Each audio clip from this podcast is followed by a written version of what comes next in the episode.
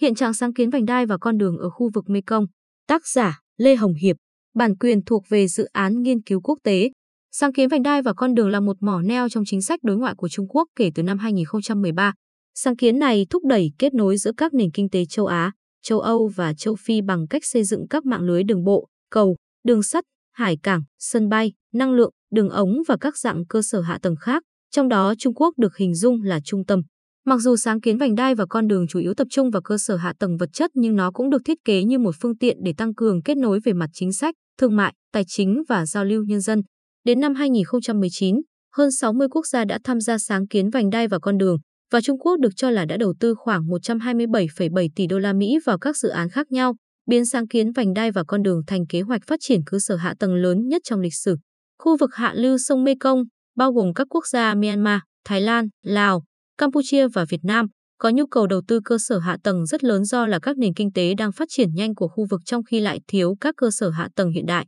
Do đó, sáng kiến vành đai và con đường đã thu hút được sự quan tâm lớn từ các nước này. Về phần mình, Trung Quốc cũng coi khu vực này là một trong những mục tiêu chính của sáng kiến vành đai và con đường do sự gần gũi về địa lý cũng như mong muốn của Trung Quốc trong việc cải thiện kết nối giữa các tỉnh phía Nam Trung Quốc và Đông Nam Á. Mặc dù cả năm quốc gia đã chính thức ủng hộ sáng kiến vành đai và con đường nhưng quan điểm thực tế của họ đối với sáng kiến này là khác nhau. Trong khi Lào và Campuchia nhiệt tình đón nhận các dự án sáng kiến vành đai và con đường, Việt Nam lại tỏ ra thận trọng với sáng kiến này. Trong khi đó, mặc dù Thái Lan và Myanmar đang triển khai một số dự án lớn của sáng kiến vành đai và con đường, nhưng việc triển khai thực tế của chúng đã gặp phải những trở ngại và chậm trễ. Ngoài những cân nhắc mâu thuẫn nhau về kinh tế và chính trị xuất phát từ hoàn cảnh trong nước của mỗi quốc gia, các yếu tố bên ngoài, bao gồm tính toán địa chiến lược của Trung Quốc và sự cạnh tranh Mỹ-Trung ngày càng sâu sắc, đang khiến các quốc gia trong khu vực ngày càng khó cân bằng giữa việc thực hiện mong muốn phát triển cơ sở hạ tầng và duy trì quyền tự chủ chiến lược của mình. Tại Myanmar,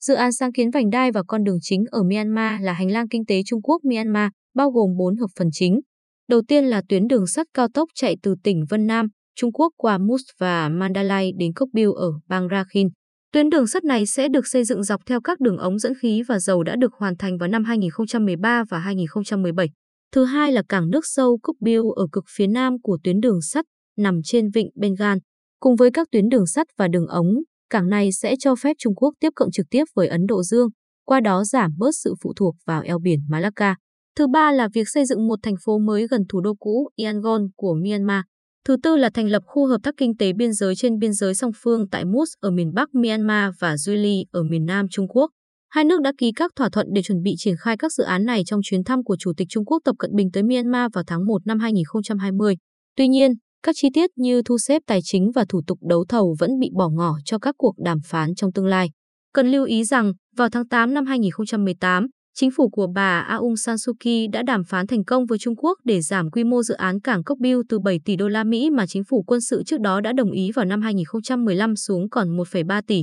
Việc triển khai xây dựng hành lang kinh tế Trung Quốc Myanmar quy mô lớn chưa được bắt đầu tại thời điểm tháng 9 năm 2020, mặc dù một số nghiên cứu khả thi về các dự án thành phần đã được tiến hành. Tiến độ chậm chạp của hành lang kinh tế Trung Quốc Myanmar và quyết định của Naypyidaw nhằm giảm quy mô cảng Cốc Biêu cho thấy Myanmar quan tâm đến các dự án sáng kiến vành đai và con đường để cải thiện cơ sở hạ tầng và thúc đẩy phát triển kinh tế nhưng họ cũng thận trọng để không trở nên quá phụ thuộc vào Trung Quốc. Quyết định của Myanmar vào năm 2011 đình chỉ việc xây đập Mison, một dự án trị giá 3,6 tỷ đô la do Tập đoàn Đầu tư Điện lực Trung Quốc đầu tư, cũng là một lời nhắc nhở về kết cục có thể xảy ra với các dự án sáng kiến vành đai và con đường trong tương lai. Tại Thái Lan,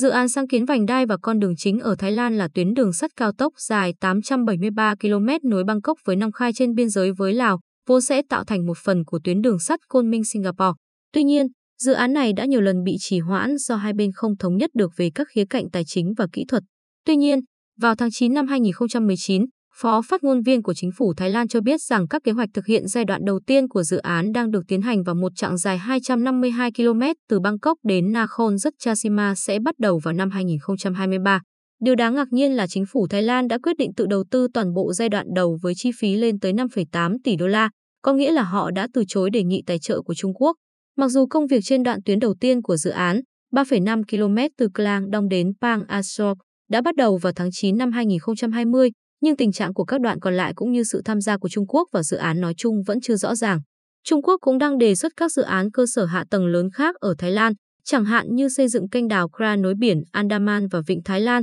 hoặc thành lập một đặc khu kinh tế xuyên biên giới và trung tâm hậu cần ở thành phố phía Bắc Trường Giai. Trong khi các bên liên quan của Thái Lan phản đối kế hoạch xây dựng đặc khu kinh tế ở Trường Giai, triển vọng của dự án kênh đào Kra cũng có vẻ mờ mịt. Sau khi chính phủ Thái Lan vào tháng 9 năm 2020 công khai tán thành việc xây dựng một tuyến đường cao tốc trên đất liền thay vì một con kênh, nếu dự án kênh đào Kra cuối cùng bị hủy bỏ thì điều này sẽ giáng một đòn lớn không chỉ vào sáng kiến vành đai và con đường mà còn vào thắm vọng chiến lược của Trung Quốc. Vì con kênh từ lâu đã được kỳ vọng sẽ giúp các tàu buôn và tàu quân sự Trung Quốc không phải đi qua eo biển Malacca. Hiện tại, có vẻ như chính phủ Thái Lan đang quan tâm nhiều hơn đến việc xây dựng hành lang kinh tế phía đông. Dự án sẽ dựa nhiều vào các khoản đầu tư tư nhân hơn là các khoản vay liên chính phủ trong khuôn khổ sáng kiến vành đai và con đường. Mặc dù các công ty Trung Quốc đã bày tỏ quan tâm đầu tư vào hành lang kinh tế phía đông, nhưng việc họ có tham gia vào dự án lớn này hay không vẫn chưa được xác nhận rõ ràng. Giống như Myanmar, Thái Lan có một cách tiếp cận khá thận trọng đối với sáng kiến vành đai và con đường, chủ yếu là do các cân nhắc kinh tế. Dự án đường sắt cao tốc Bangkok Nong Khai chậm tiến độ đã gây khó chịu đặc biệt cho Trung Quốc. Tuy nhiên, nếu xét mối quan hệ khá thân thiện giữa hai chính phủ và số lượng lớn các tập đoàn Thái Lan có quan hệ chặt chẽ với Trung Quốc, sáng kiến vành đai và con đường có thể vẫn có triển vọng tích cực ở Thái Lan. Ví dụ, mặc dù việc thực hiện hành lang kinh tế phía đông sẽ do các nhà đầu tư tư nhân Thái Lan dẫn dắt, nhưng khả năng cao là các nhà đầu tư này có thể chọn làm việc với các ngân hàng, nhà cung cấp và nhà thầu Trung Quốc để thực hiện dự án này. Tại Lào, dự án sáng kiến vành đai và con đường quan trọng nhất ở Lào là tuyến đường sắt dài 411 km nối Viêng Chăn với thị trấn Boten ở biên giới phía Bắc với Trung Quốc. Việc xây dựng tuyến đường sắt cũng sẽ là một phần của tuyến đường sắt Côn Minh Singapore, có chi phí 5,9 tỷ đô la Mỹ, tức hơn 1 phần 3 GDP của Lào. Gần như toàn bộ chi phí sẽ được trang trải bởi các khoản vay từ China Eximbank, một ngân hàng quốc doanh của Trung Quốc có nhiệm vụ thúc đẩy xuất khẩu các sản phẩm và dịch vụ của nước này. Dự án khởi công vào tháng 12 năm 2016 và hiện đang trên đà hoàn thành để kịp khai trương tháng 12 năm 2021. Ngoài tuyến đường sắt trên, Trung Quốc cũng đã đầu tư vào một số dự án phát triển điện, đặc biệt là một loạt bảy đập thủy điện trên sông Nậm U, một nhánh lớn của sông Mekong. Các con đập này, với tổng vốn đầu tư 2,7 tỷ đô la, đang được FAO China phát triển thành hai giai đoạn. Giai đoạn 1, bao gồm nậm U2, nậm U5 và nậm U6, đã bắt đầu hoạt động vào tháng 5 năm 2016. Giai đoạn 2, bao gồm nậm U1, 3, 4 và 7, dự kiến sẽ hoàn thành trong năm 2020. Lào là nước ủng hộ mạnh mẽ sáng kiến vành đai và con đường, bằng chứng là nước này đã thông qua dự án đường sắt Viêng Chăn Boten bất chấp chi phí cao và các rủi ro tài chính liên quan. Mặc dù dự án đã tiến triển tốt nhưng đã có những lo ngại rằng Lào sẽ không thể trả được các khoản nợ của mình cho Trung Quốc. Vào đầu tháng 9 năm 2020, Lào được cho là đã nhượng lại cổ phần kiểm soát trong công ty lưới điện quốc gia cho công ty trách nhiệm hữu hạn lưới điện phương Nam Trung Quốc. Điều này làm dấy lên lo ngại rằng Lào đang rơi vào bẫy nợ của Trung Quốc. Ngân hàng Thế giới ước tính mức nợ của Lào sẽ tăng từ 59% GDP vào năm 2019 lên 68% vào năm 2020. Trong khi đó, cơ quan xếp hạng Moody's cảnh báo về khả năng vỡ nợ nghiêm trọng trong thời gian tới, lưu ý rằng nghĩa vụ trả nợ của Lào trong năm 2020 là khoảng 1,2 tỷ đô la Mỹ, trong khi vào tháng 6 năm 2020, dự trữ ngoại hối của nước này chỉ ở mức 864 triệu đô la. Đây là một dấu hiệu đáng lo ngại đối với cả Lào và Trung Quốc, vì nếu Lào vỡ nợ, tăng trưởng kinh tế và quyền tự chủ chính trị của nước này sẽ bị ảnh hưởng. Trong khi một ví dụ khác về ngoại giao bẫy nợ sẽ càng làm giảm uy tín của Trung Quốc, cũng như sáng kiến vành đai và con đường. Tại Campuchia, Campuchia là một trong những đối tác sáng kiến vành đai và con đường chính của Trung Quốc ở Đông Nam Á. Bộ trưởng Bộ Giao thông Công chính Campuchia San Chanthon tiết lộ vào đầu năm 2018 rằng hơn 2.000 km đường bộ, 7 cây cầu lớn và một khu cảng container mới tại cảng tự trị Phnom Penh đã được xây dựng với sự hỗ trợ từ Trung Quốc. Một số dự án cơ sở hạ tầng lớn bắt đầu trước khi sáng kiến vành đai và con đường ra đời cũng đã được dán nhãn là dự án sáng kiến vành đai và con đường. Trong đó phải kể đến đặc khu kinh tế Sihanoukville rộng 1.113 ha được thành lập năm 2008 với các khoản đầu tư của Trung Quốc trị giá 610 triệu đô la Mỹ. Một số dự án đáng chú ý khác bao gồm đường cao tốc Phnom Penh Sihanoukville dài 190 km do công ty trách nhiệm hữu hạn xây dựng giao thông Trung Quốc xây dựng với tổng vốn đầu tư 1,9 tỷ đô la. Sân bay Kandan do một tập đoàn địa phương xây dựng với 1,1 trong số 1,5 tỷ đô la vốn đầu tư được tài trợ bởi các khoản vay từ Trung Quốc và Campuchia có kế hoạch phóng vệ tinh liên lạc đầu tiên của mình vào năm 2021 thông qua một dự án hợp tác giữa một tập đoàn địa phương và tập đoàn công nghiệp trưởng thành của Trung Quốc. Dự án sáng kiến vành đai và con đường đáng chú ý nhất ở Campuchia được cho là khu đầu tư Daja Sako trị giá 3,8 tỷ đô la được kiểm soát bởi một công ty Trung Quốc có hợp đồng thuê đất 99 năm. bao trọn 20% chiều dài đường bờ biển của Campuchia. Dự án này xây dựng một sân bay quốc tế, một cảng nước sâu, các khu công nghiệp, khu nghỉ dưỡng sang trọng, nhà máy điện, nhà máy xử lý nước và cơ sở y tế. Tính đến tháng 9 năm 2020, việc xây dựng các dự án khác nhau trong khu vực vẫn đang được tiến hành, trong đó khu nghỉ dưỡng Dajasakor đã mở cửa đón khách du lịch. Dự án đã gây ra một số cuộc biểu tình phản đối bên trong Campuchia cũng như lo ngại về an ninh cho các quốc gia khác, đặc biệt là Hoa Kỳ. Các quan chức Mỹ nghi ngờ rằng các đường băng và cảng nước sâu ở Dajasakor được dành để phục vụ mục đích quân sự của Trung Quốc.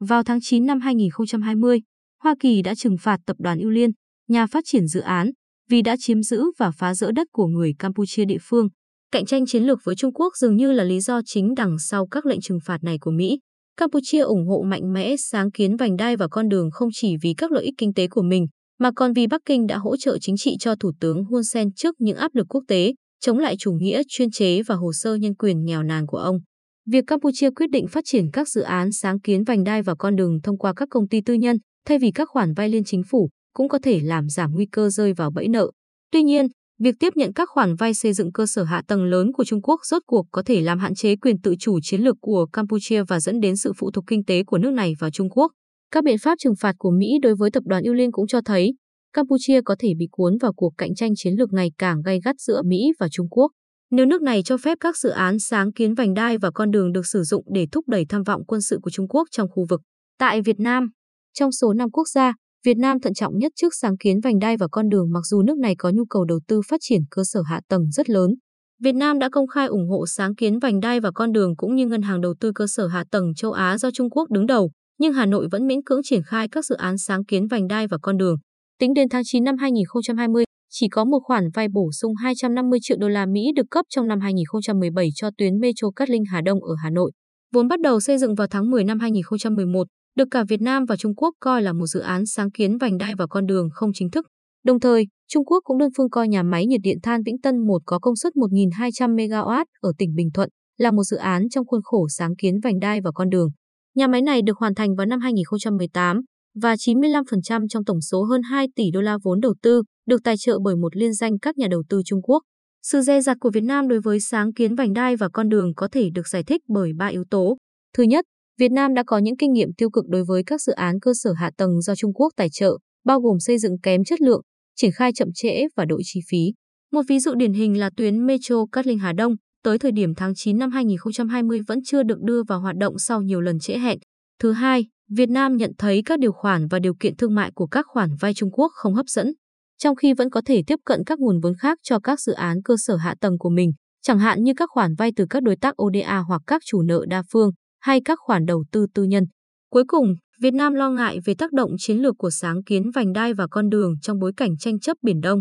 Vì việc chấp nhận các khoản vay của Trung Quốc sẽ làm suy yếu quyền tự chủ chiến lược của Việt Nam và khiến Hà Nội khó khăn hơn trong việc chống lại hành động cưỡng bức trên biển của Bắc Kinh. Kinh nghiệm khác nhau, lựa chọn khác nhau. Hồ sơ sáng kiến vành đai và con đường ở khu vực hạ lưu sông Mekong nêu trên cho thấy các quốc gia trong khu vực đã áp dụng các cách tiếp cận khác nhau đối với sáng kiến này, dựa trên nhận thức của họ về các mối đe dọa và cơ hội mà sáng kiến mang lại. Trong khi Lào và Campuchia nhìn thấy nhiều cơ hội hơn đe dọa, tranh chấp Biển Đông và kinh nghiệm riêng biệt của Việt Nam trong việc chống lại các cuộc xâm lược lặp đi lặp lại của Trung Quốc trong suốt lịch sử, khiến Hà Nội hết sức cảnh giác với sáng kiến vành đai và con đường. Thái Lan và Myanmar nằm ở giữa, cởi mở hơn Việt Nam nhưng kém nhiệt tình hơn Lào và Campuchia trong việc xem xét các dự án sáng kiến vành đai và con đường. Những nhận thức như vậy sẽ tiếp tục biến chuyển trong tương lai, tùy thuộc vào mức độ lợi ích mà các dự án sáng kiến vành đai và con đường thực sự có thể mang lại cho các quốc gia trong khu vực.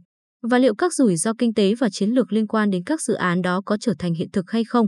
Khả năng duy trì sáng kiến vành đai và con đường của Trung Quốc trong bối cảnh những thách thức kinh tế gia tăng và các kế hoạch của Mỹ và đồng minh nhằm làm mất uy tín sáng kiến vành đai và con đường cũng sẽ rất quan trọng. Nếu Trung Quốc có thể tiếp tục thực hiện những lời hứa của mình, trong khi Mỹ và đồng minh không đưa ra được các lựa chọn thay thế cho sáng kiến vành đai và con đường, thì động lực hiện tại sẽ tiếp tục và Trung Quốc sẽ có một ưu thế vượt trội hơn về kinh tế và chiến lược trong khu vực. Nếu không, các quốc gia khu vực sẽ phải coi việc điều chỉnh cách tiếp cận sáng kiến vành đai và con đường và duy trì cân bằng chiến lược giữa hai cường quốc là một vấn đề lợi ích cốt lõi của mình.